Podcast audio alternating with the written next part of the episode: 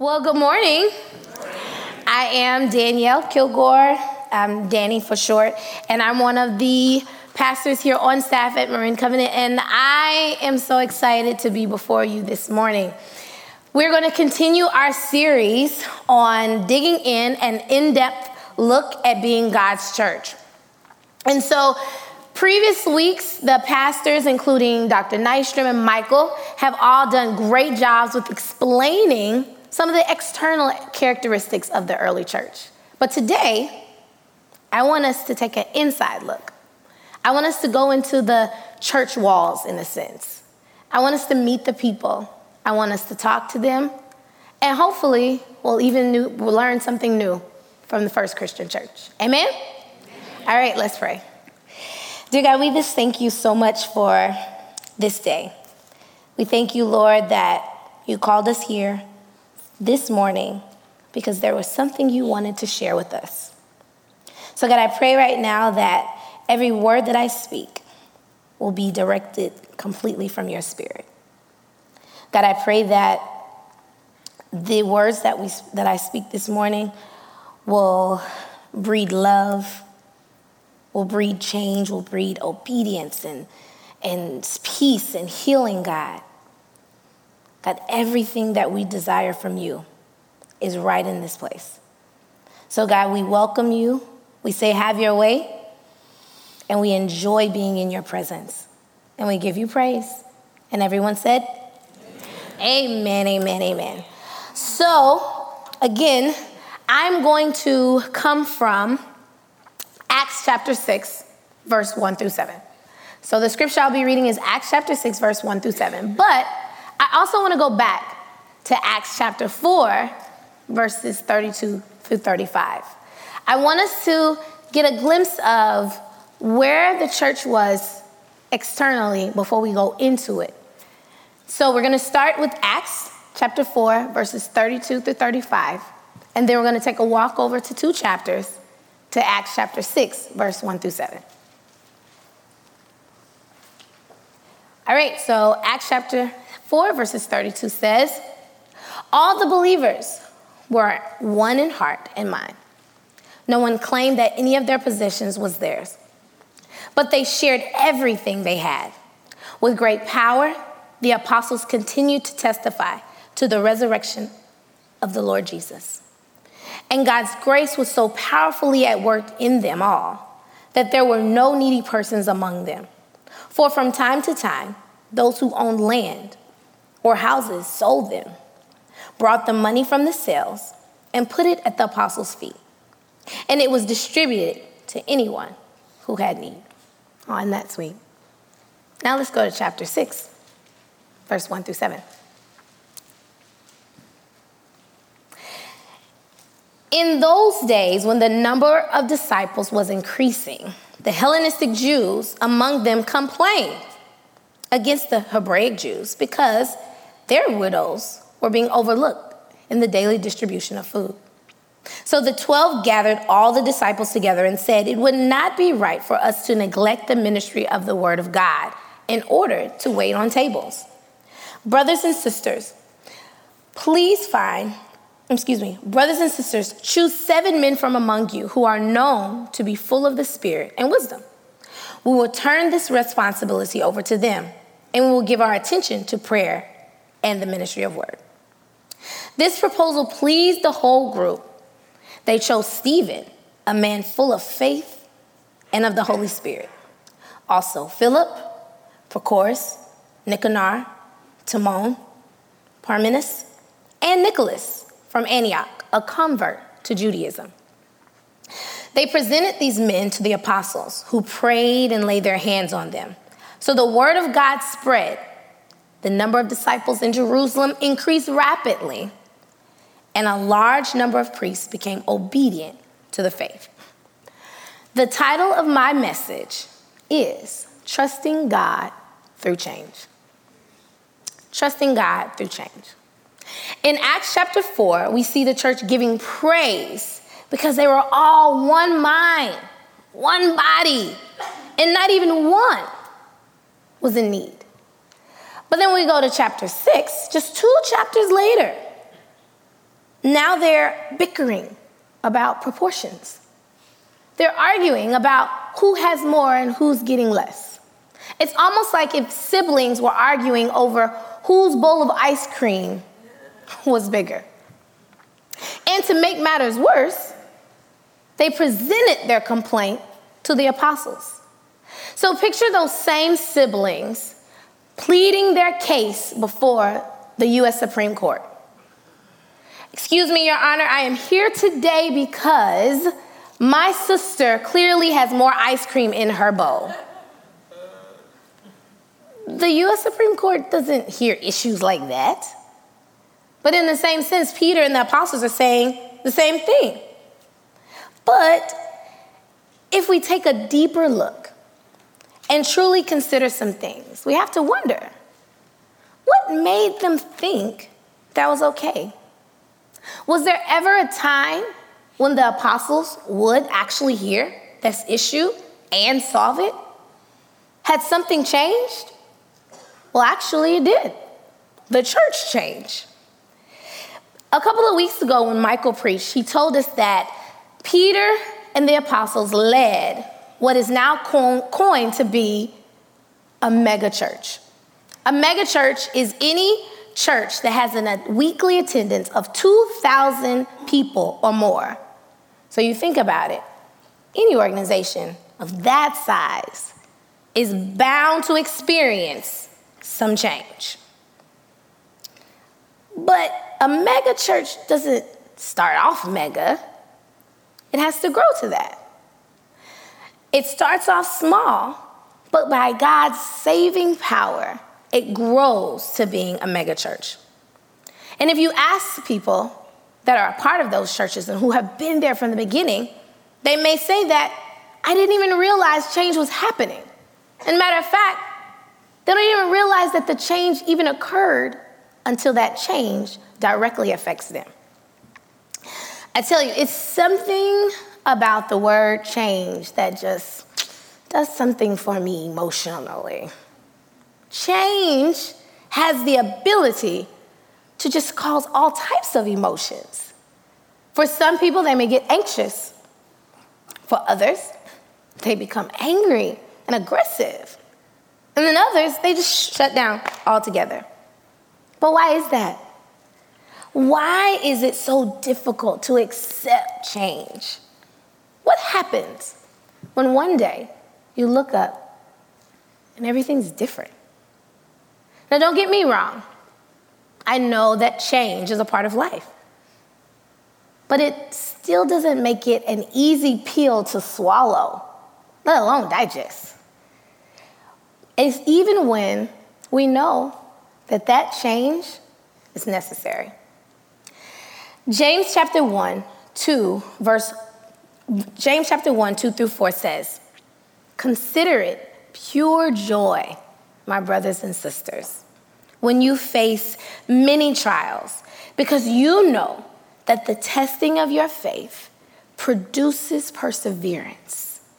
Let perseverance finish its work, so that you may be mature, complete, not lacking in anything." Those trials that James is referring to, that's change. Change has the ability to test the heck out of your faith. Change tests faith. But perseverance, or another word, process, builds our maturity. It builds our faith. It makes us complete, so we're lacking in nothing. I almost feel like chapter six should have come before chapter four, because if you read chapter four, they were celebrating that no one had any need. Everybody was in one mind. But then chapter six, they're arguing. So to me, chapter six should have come before chapter four. But if we read chapter four and chapter six with James one, two through four in mind, then maybe we can see it as chapter four was the testing of the faith, and chapter six was the result of perseverance finishing its work. But since, you know, God then asked me to be a part of the Holy Bible editing committee. I would just read the Bible as it is, right? He didn't ask me, so. I would have told him, though, that chapter six should have been chapter four, and chapter four should have been chapter six, and it reads better that way, because I just know. But at any rate, at any rate, change can be hard. Matter of fact, change is a little uncomfortable. And if we're honest with ourselves, change can be scary. One of the enemy's favorite tactics is pointing out those things that jar us the most. He knows that by pointing out all the negative thoughts about change, we will complain and doubt more and trust and believe God less. But Marin Covenant Church, I came to let you know that the devil is a liar. He is a liar. And I know that Romans eight and twenty-eight says that God causes all things to work together for the good of those who love him and are called according to his purpose. So the only thing we have to do is just trust God. So I said in the first sermon that I preached that I like to break God's word down in simple terms. It helps me, and I hope that it helps others. So today I have for you the A B Cs of trusting God through change. Right? It don't get any easier than the alphabet. So, you ready? I said, you ready? Yeah. All right, here we go. So, the first thing we must do is A, acknowledge that change is happening. Moving from Georgia to California was a task, to say the least. I don't even think I realized how much went into moving across country. I guess I thought it was going to be like moving across city. No, it's nothing like that at all. Has anybody ever moved across country before?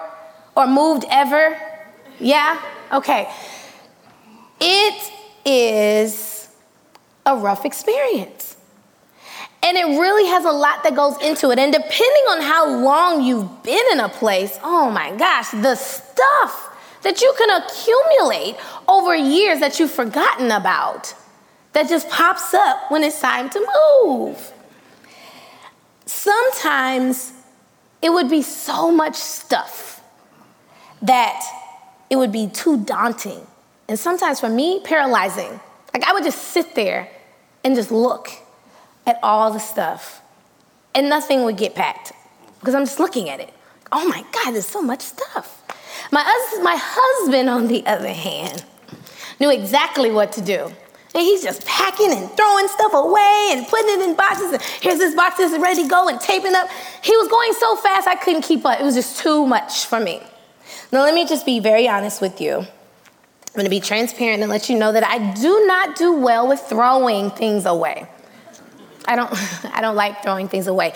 I feel like there's always going to be a use for those things. Like I know I still need my seventh grade yearbook. I need that. You never know when I may need to look up that picture.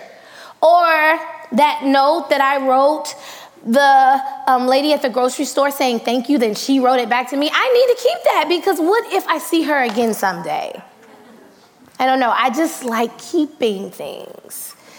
I'm not a hoarder, though. I I just like cherishing things that others may not cherish. I just, I like it.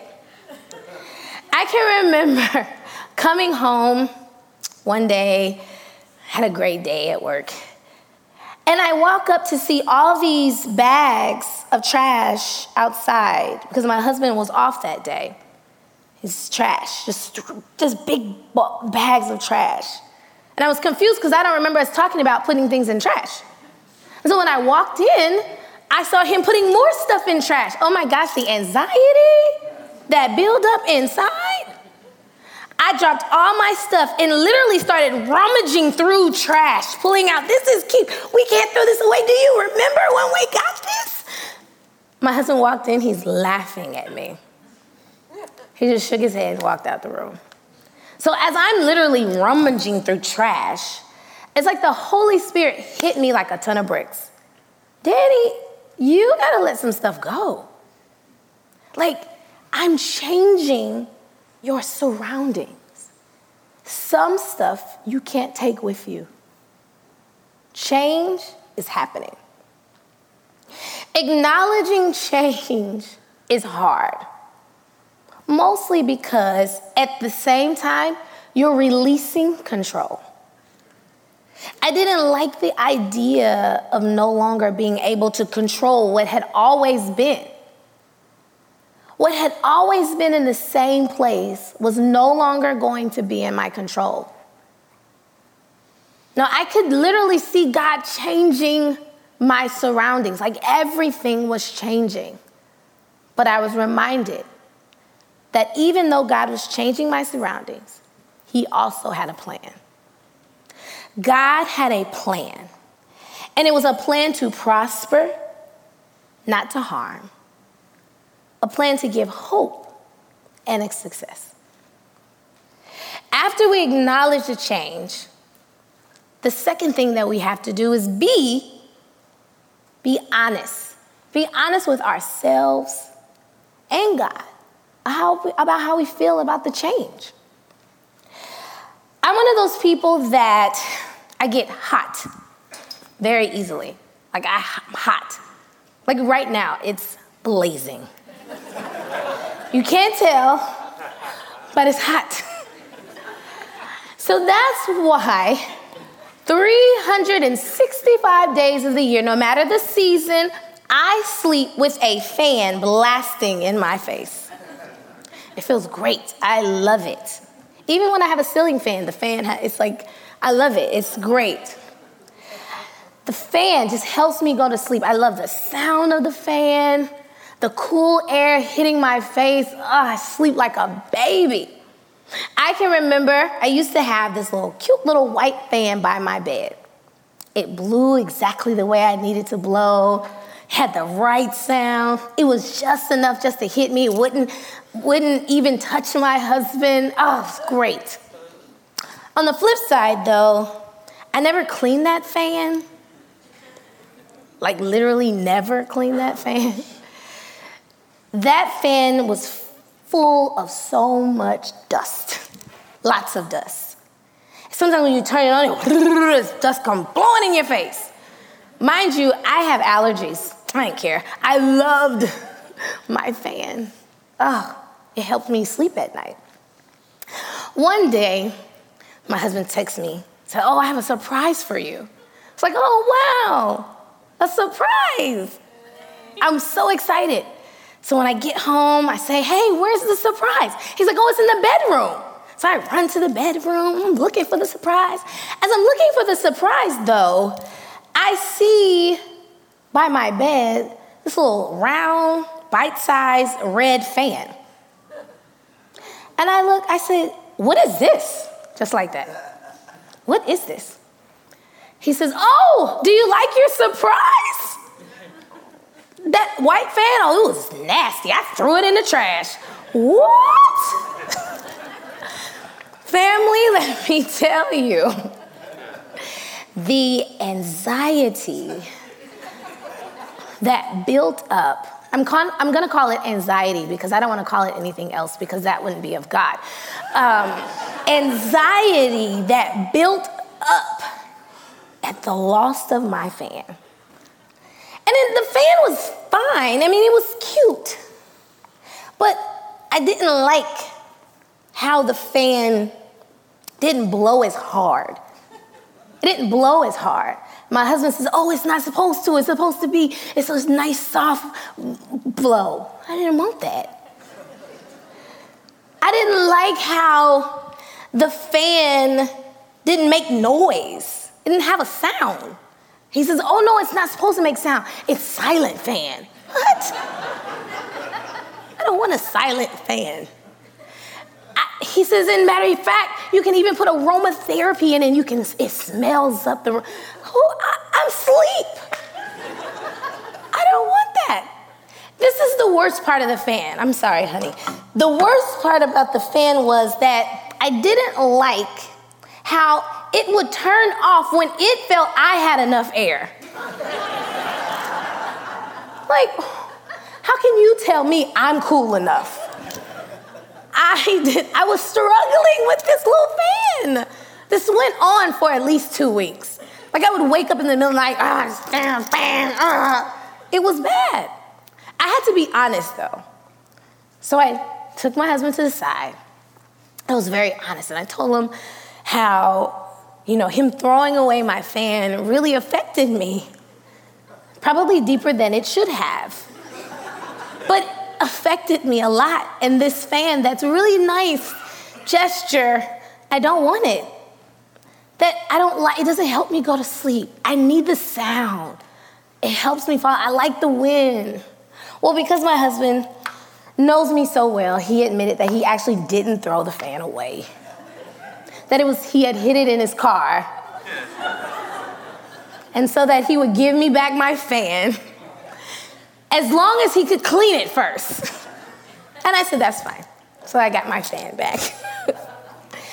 Sometimes it's not the change itself that causes pause, but how the change affects us. Change can sometimes cause all types of emotions that we didn't even know existed. What if I don't understand the change? What if I'm not smart enough to roll with the change? What if after the change is implemented, they don't need me anymore? What if there isn't room for me in this change? What if I can't keep up with all the changes that keep coming? What ifs can go on for days. But those what ifs are hard. And sometimes they can leave you feeling worthless. They can leave us feeling inadequate. They can leave us feeling lonely and unloved. But I tell you, those are lies from the pit of hell. Those are lies. Remember, I told you the enemy loves to plant negative seeds in our minds so that we become immobilized and that the gospel doesn't spread. The only way that we can get through this process of change is by trusting God. We have to be honest, stay positive. With our honest feelings, we take those to God in prayer and trust that Proverbs three, five, and six is real, because Proverbs three, five, and six says to trust in the Lord with all your heart and lean not unto your own understanding. In all your ways acknowledge him, and he will direct our paths. We have to be honest with ourselves about how change is affecting us, and trust that the God that we serve will help us navigate through any change that we face. Going back to James chapter one, verses two through four, the first few words says to consider it joy, my brothers and sisters, when we face many trials. This is the exciting point. This is the exciting, the excitement. So we must celebrate, see, celebrate the big picture. There's always celebration in change. In Acts chapter six, verses five through seven, when Peter heard about all the complaining, he never diverted from the big picture. He knew that something had to change, but still he was focused on the big picture. He and the apostles knew that no matter what was changing in the church, one thing had to remain. They could not neglect the ministry of God's word. So their answer to the change was to add more change. Sounds counterproductive. But if we read verse seven, it says, so the word of God spread. The number of disciples in Jerusalem increased rapidly, and a large number of priests became obedient to the faith. Pastor Art is in a process of change himself. After forty-two years of ministry and thirteen years of pastoring this amazing church, he is preparing for retirement. Only those of you who have been through this process know what emotions brings during this time. But the grace that he carries through this process is so inspiring. See, he knew that this change couldn't just stop with him retiring. So in order to make sure that he was caring for the people that he loved and served for so many years, another change had to take place. I remember talking to him shortly after I gotten hired here, and I asked him, what is one thing you are looking forward to the most about retiring? The answer he gave me was not what I expected. He said, I can't wait to fall in love with my wife all over again. I was blown away. He didn't say, I can't wait to kick my feet up, not to say that he's not. He didn't say that he couldn't wait to just sit and just watch reruns of the Dodgers play over and over again or replay the loss that they had last night. He didn't say that. He said, I can't wait to fall in love with my wife again. That's his big picture celebration. Even though he's going through a process of change and he has some hard days, he is focused on ce- the celebration of his big picture, being able to have the energy, the time, and the space to fall in love with his wife again. Isn't that special? That is amazing. What is your big picture? What's your resolve? After going through the change that you're experiencing, what is your big picture celebration that you're looking forward to? What is this all worth to you? If you don't have one, go before God in prayer. Ask him to give you a glimpse of the promised land. The only reason a mother, any mothers here? Yeah, quite a few of you. The only reason you were willing to go through forty weeks of discomfort, I'm going to call it discomfort because anything else would not be of God. Discomfort for forty weeks and hours and hours and more hours of long labor is because you knew what the big picture was. You were celebrating, you were anticipating the celebration of holding that baby in your arms. So you were okay with going through the process of change. About ten years ago, I had the opportunity to be a part of a leadership training taught by the late Doctor Sherwood Carthon of Boss Church, Bayside of South Sacramento. He was teaching about change, and Doctor Sherwood shared this saying with me. And the saying says, well, let me back up. He shared it with my pastor in Atlanta, and then our, our pastor back home made all of us learn it, which was good. So guess what you're gonna do? You're gonna learn it too. You don't seem excited. It's okay. It's okay. But the saying goes that healthy things grow. And growing things change. And when you're change, or when you change, you're challenged. But when you're challenged, you have to put your trust in God. And when you put your trust in God, it breeds obedience. And obedience makes you healthy. So if healthy things grow, we have to celebrate the fact that right now, our church is healthy. We have a healthy church. Not many churches can say that, but we can. We have a healthy church. And because we are a healthy church, we are growing. But remember, growing things change. If you look around, I bet the church is becoming a little different. It's different than it was when you first joined it, and it's getting different every time you come. And you're reminded that when things change, you're challenged. Those challenges that the enemy tries to sell to you are lies. Don't buy into it. Because remember that when we're changed, instead of believing the enemy, we're going to trust God. And when we trust God, man, things happen. Just last month, we celebrated fifty years of ministry. fifty years.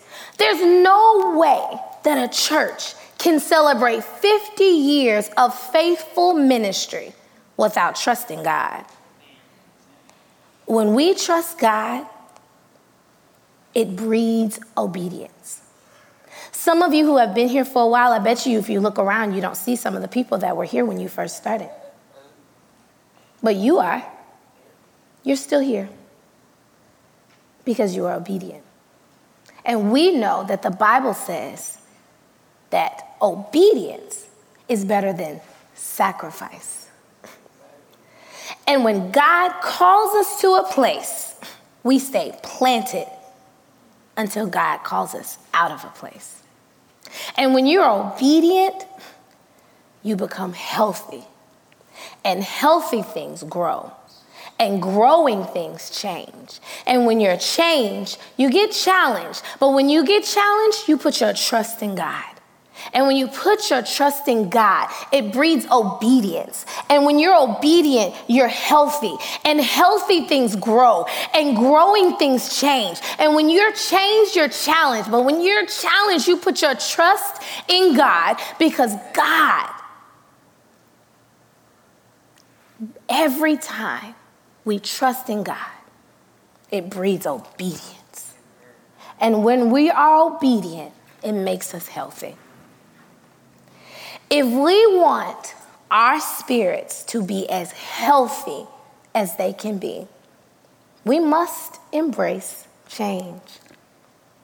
Change is inevitable in any organization, any system, and just in life in general.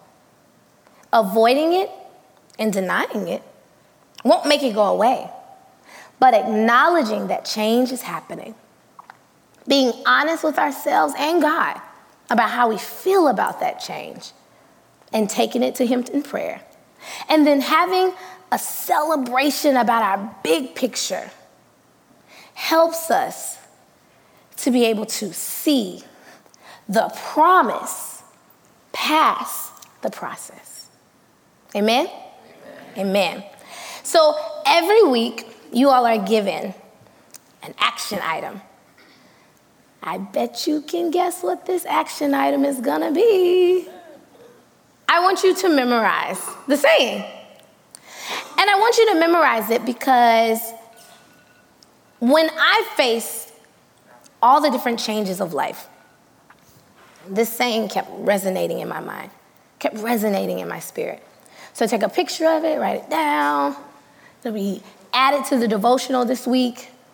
But I want you to remember this when you face those many trials so that you can count it all as joy. So we're going to say it together out loud. Let's read it together. One, two, three. Healthy things grow. Growing things change. When you change, you're challenged. When you're challenged, you put your trust in God. When you put your trust in God, it breeds obedience, and obedience makes you healthy. Marin Covenant, I know that we all want to be healthy, but in order for us to be as healthy as we got to be, and healthy as we want to be, and as healthy as God desires us to be, we must first put our trust in God. Amen? Amen. Amen. Let's stand and pray.